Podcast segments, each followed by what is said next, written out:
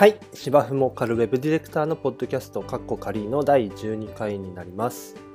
えー鳥取でウェブディレクターをしている岡村です。今回もよろしくお願いします。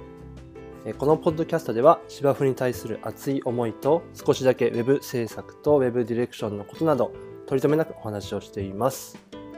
はい。えっ、と9月17日金曜日です。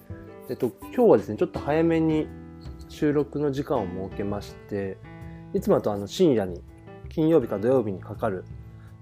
時間帯にあの収録をしてるんですけども今回はちょっとですね早めにやってます。あの明日がですね我が子の保育園の運動会があるかもしれないしないかもしれないという状況でちょっと僕がその役員みたいなこともやってたりするのでまあその関係もあってあまり夜遅くにはできないなっていうところなんですけども、うん、あの今年の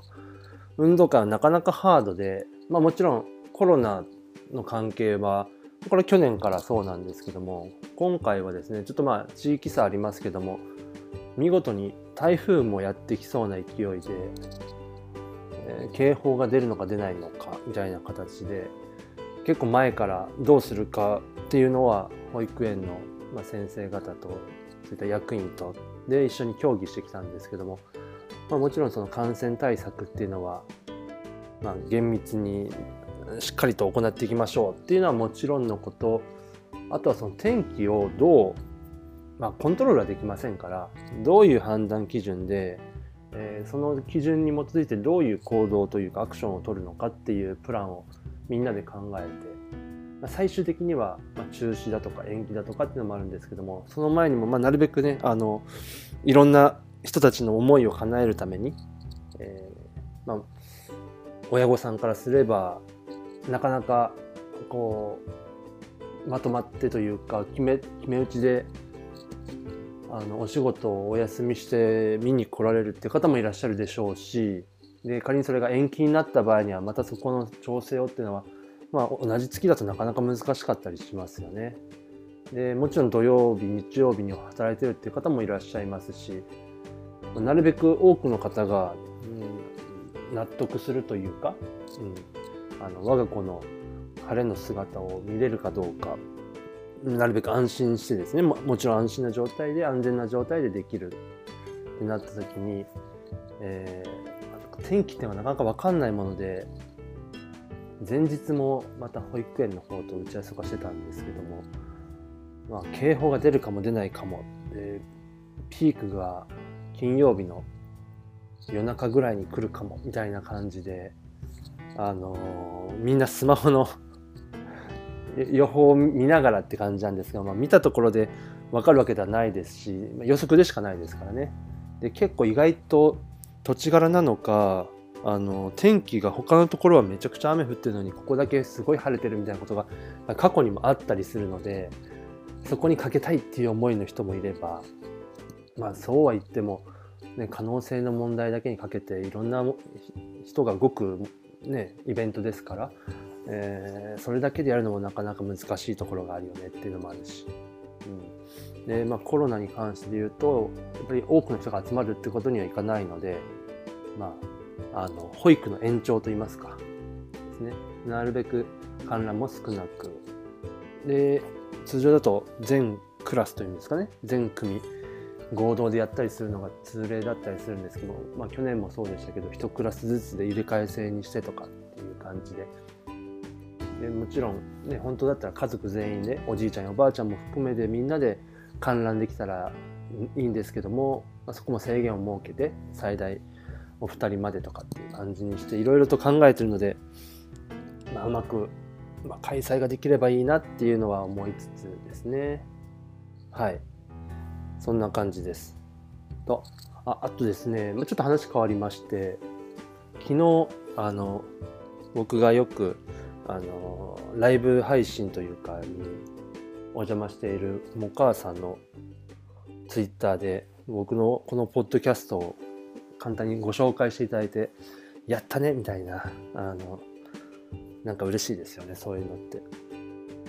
あのももしかしたらこの効果で今までにない方が聞いていただけるかもしれないと思うとすごい期待しちゃいますけど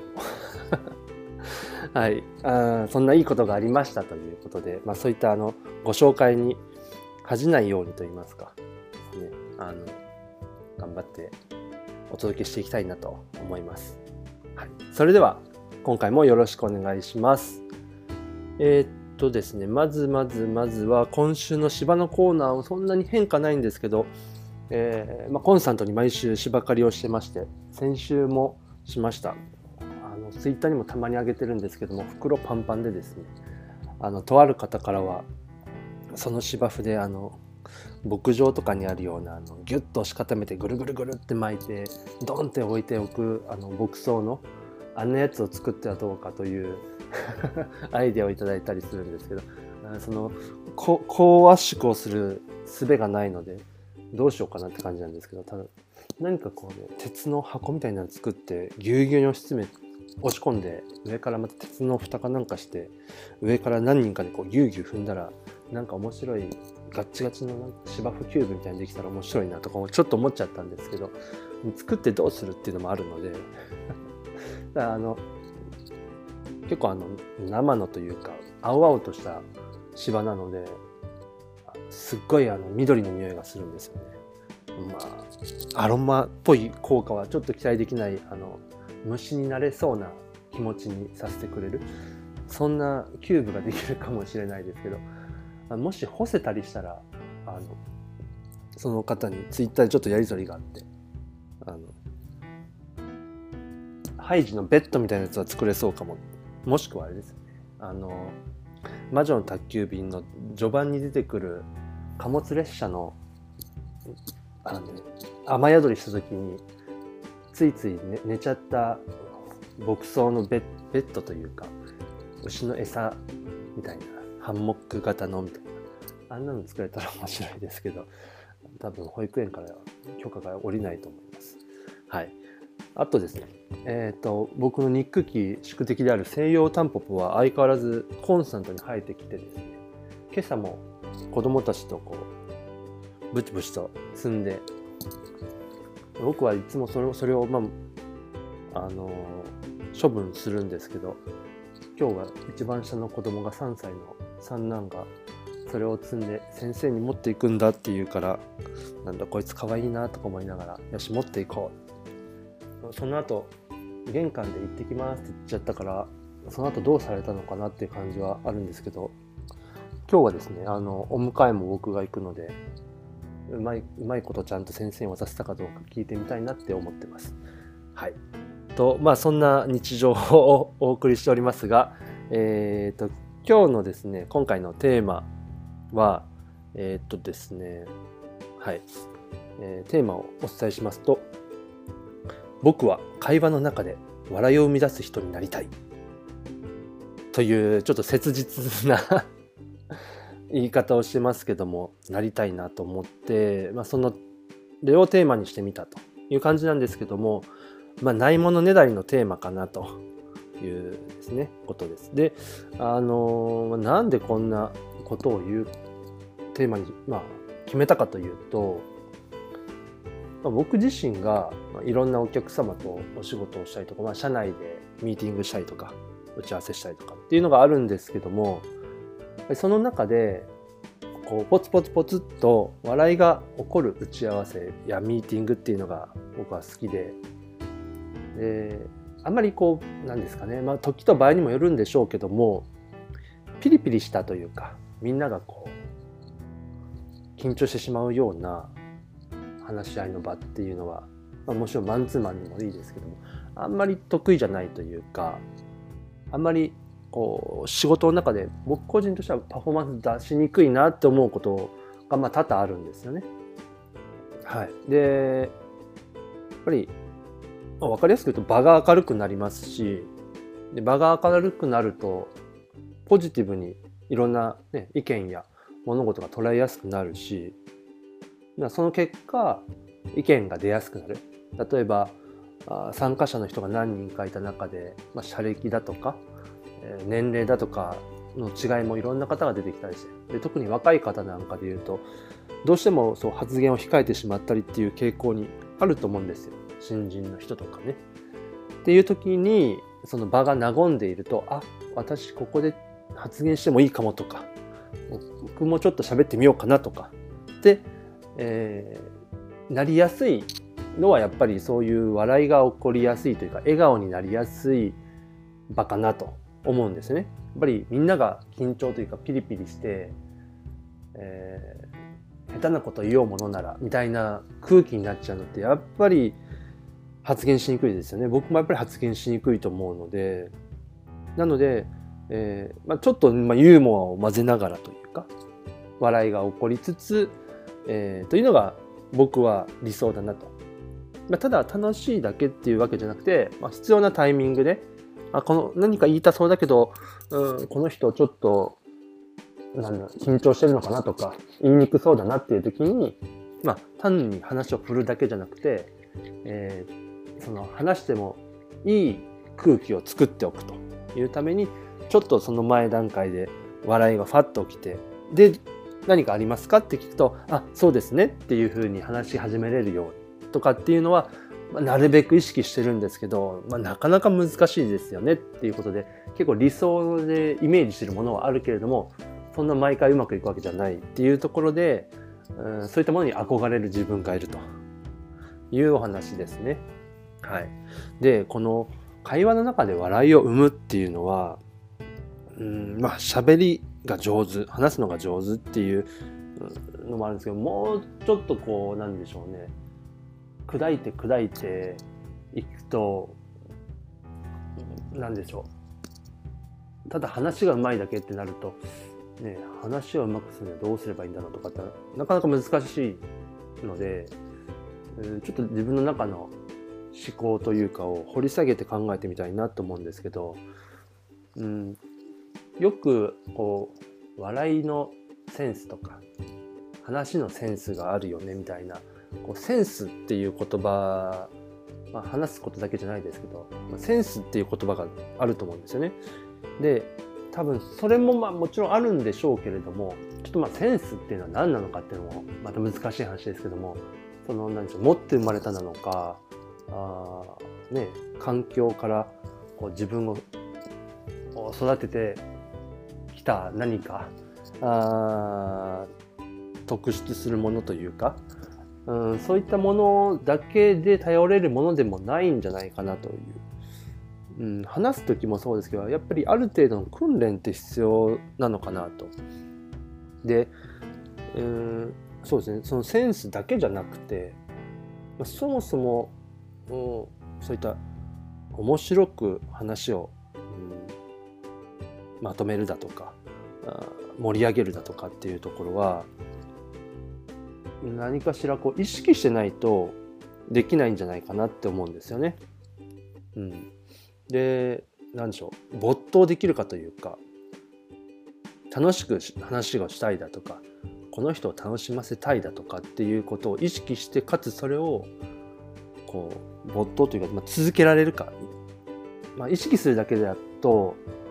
あのそれだけではまだ形にはならないと思うんですけども意識すれば多分行動の変化って生まれるはずなんですよね。だからまあもちろん話が上手じゃないところからスタートすると思うんですけどもただ面白くしたいと思っていろんなあの手この手をしなあの使いなが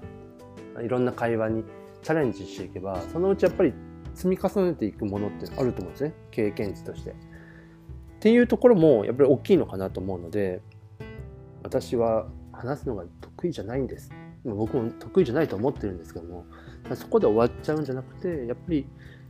あの話すのが上手になりたいだとかでもいいんですしもっと面白く話をしてみたい。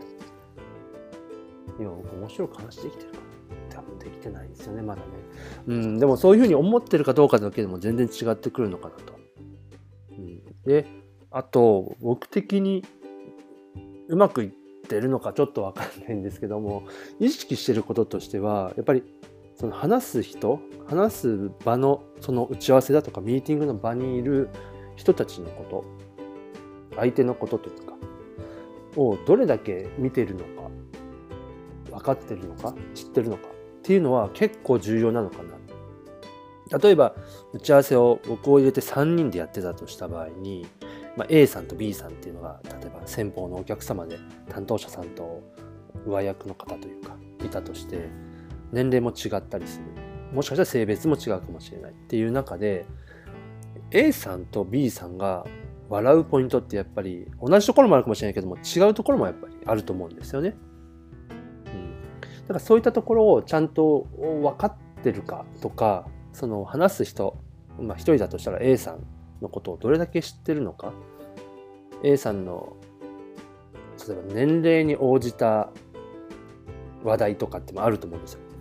A さんだったら笑うネタ B さんだったら笑うネタみたいな。もしかしたらそのいわゆるお笑いみたいなやつで言うとその年代によって僕は、えー、ドリフが好きでしたとか、えー、いや加トちゃんケンちゃんが好きでしたとか私は、えー、何でしょうかめちゃイケが好きでしたとかダウンタウンが好きでした。とかによってその時にこう自分が面白かった、ね、笑いのネタみたいなものとかあったりするじゃないですか。そこが刺さる人たち刺さらない人たちっているはずなのでそういったところがちゃんと分かってそこにのこう合わせに行くというか当てに行くというかそういう風な話し方も必要なのかなと。あとはその人との距離感。その人との関係性というかここまで行っちゃうとこ踏み込んじゃうとちょっと失礼になるなとかが分かってるというか何でしょうあの空気が読めるとかっていうのともまた違う気がするんですけどもあのちょっとこう軽んじた喋り方というか何でしょうね。あの慣れ慣れしくこう伝えるみたいなこととかちょっと砕けて言うというかそういう時もいきなり初対面の人にすごくフランクに言ってもなんだこいつはって思われると思うんですよね。でもある程度関係性ができてたりだとか自分のことも知ってもらいたいとか相手のことも知ってて何かこう関係性が築けていれば多少砕けた言い方とかも、えー、マジですか？みたいなことが言えちゃったりとか、あると思うんですね。そういった部分での、こう、笑いを得る方法ってもあるのかなと。うん。とか言葉のチョイスとかですね。さっき言った、マジですか？っていう言葉を、その受け入れる人もいれば、あ受け入れられない人もやっぱいると思うんですね。ビジネスマナーとかの観点でもうちょっと綺麗な言葉使おうねって思う人もいるかもしれないし。そうじゃなく逆にそれが自分に心開いてくれてるなっと受け取ってくれる人もいるかもしれないしっていうのはやっぱりその人との距離感が分かってるかどうかかなって思うんですね。うん、あとはあの自分が僕の場合ですけども自分が面白いと思っている話はやっぱり相手が面白いかっていうとそうじゃないんだろうなっていうさっきもなんかこう当てに行くというか合わせていくというかって話もしちゃうんですけどもやっぱりその相手が笑顔になるというか笑ってくれるような内容じゃないといけないと思うので例えば、うん、さっきもちょっとお話ししましたけど内容で言うと相手の状況とか立場みたいなものを考えてそれぞれに通じる内容ネタというか。例えばお客さん、まあ、相手ですね。お話ししてるお客さんとかが例えばお子さんを育ててるような状態。自分の僕の、えー、子供と同じぐらいの年代の同級生ぐらいのお子さんがいらっしゃるとかだったらもしかしたらそういった子育ての話題とかっていうのがこう面白い話になるなり得るっていうこともあるかもしれないですしもしくはその相手が経営者さんでもうちょっと例えば年齢も高めだったりだとか先輩に当たるような自分から見てってなってくるともうちょっとビジネスチックな舞台でのちょっとした小ネタとか小話みたいなことがあるとパッと笑いにつながったりだとかですね。なんかそういうふうにこう相手が面白いと感じてくれるかどうかっていうのはその人に合わせた共感できたりだとかあの私もそう思うわとかっていうふうに感じてもらいやすいような話題をチョイスするっていうのは大事なのかなと内容としてですね。あとは伝え方っていうのもやっぱり重要かなと思っていてその先ほどは内容を合わせていくっていうのもあったんですけど仮に同じような内容だとしてもその相手に合わせた伝え方っていうのがあるのかなっていうのは思っていてうん具体的にどんなのっていうのはちょっと難しいですけど、うんそうですね、さっき言ったちょっと言葉のチョイスだとかですね。その辺で例えば同じ子供の話っていう何か面白い話があったとしてもその少し年齢差高めな方と同世代ぐらいの人によって伝え方とか、えー、伝える流れだとかあ笑わせるポイントだとかっていうのが微妙に違ったりすると思うんですよね。でそこをみんな一緒くたにしてしまうとその笑いが起きたり起こら起こらなかったりっていうのの差になってくるんじゃないかなって僕は思うわけです。うん、でやっぱり、うん、結局は自分が話したいだけでこれ面白いでしょって言ってもあんまりこう刺さったというかハマったというか、まあ、要は笑ってくれたっていう経験がないのであこの人こういうこと言うと笑ってくれるなっていうのが、まあ、関係性ができてくると見えてくるのでとあとは、まあ、ただ面白い話をずっとしてたら何しに来てんのって話にもなるので打ち合わせも、まあ、あのここでちょっと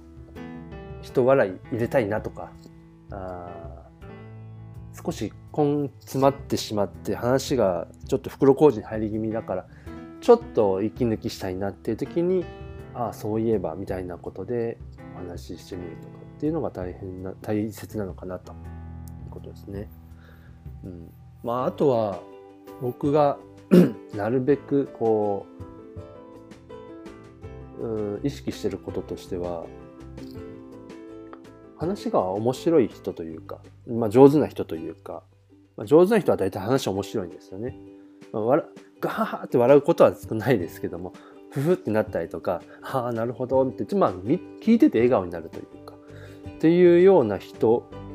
を、まあ、見つけてというか、まあ、僕はありがたいことにこういろんな話人の話を聞く機会があるのでそこでいろんな人の話を得てるんですけどもそういうのを聞いてあこの人の話面白いなと思った人の話は特に聞くとにかく聞くみたいなことはあります。ね、できそうなものは真似てみたりとかですね。だからまあ 最近だとやっぱりポッドキャストとかってすごいちょうどいいなと思って、うん、僕は結構聞いてるのはえーと、名村さんのポッドキャストとかあと、まあ、さ最初にちょっとご紹介したモカーさんのポッドキャストとか。モカーさんの場合はあの収録されたやつもそうですしあの特にすごい頻度で ライブ配信されてるのでそれにお邪魔してお話聞いたりとかっていうのがあるんですけど、まあ、そういったのものだったりとかあとはえっと、愛媛愛媛のウェブディレクターの長田さんとかの、えっと、ディレクターズノートですね。あ名村さんですは、えー、ウェブディレクターやってますラジオか。この辺は結構、まあ、長田さんのは、あの、一回ちょっと、えー、定期配信が終了されて不定期になってるんですけども、でも結構聞いてましたし、長田さんのやつは一回出させてもいただいたりして、あの、それぞれ三者三様というかこの少なくとも三お三方だけでも話し方が違うけどそれぞれの面白さがあったりとかテンポも違いますしでもなんか皆さん面白いんですよね。あの長田さんなんかはなんか淡々とというかすごい一定のリズムで喋られてるんですけどもふとなんかこう笑いが入ってくるというかすごい不思議な感じ僕とはちょっと違うな。他の方とももちろんそうですけど。名村さんはもともとおしゃべりというかお上手で、まあ、そういったお仕事もされてたっていうのがあるんですけども、まあ、すごいテンポが良くて聞き耳が気持ちいいというかですね。もありますし勝手にテンションが上がるというか、うん、でなんかモカさんのやつはあれですね。なんか すごいあの表現としてどうか分かんないんですけど井戸端会議してる感じというかちょっと聞いてみたいな感じで。あ井戸端会議じゃないかな。んかこうオフィスで本当にあのちょっとしたちょっとした雑談をしてる感覚というか。でもなんか雑談が気づいたらすっげえ時間かかっちゃってたみたいな。でも楽しかったみたいな。あ定時後のちょっとした雑談みたいな。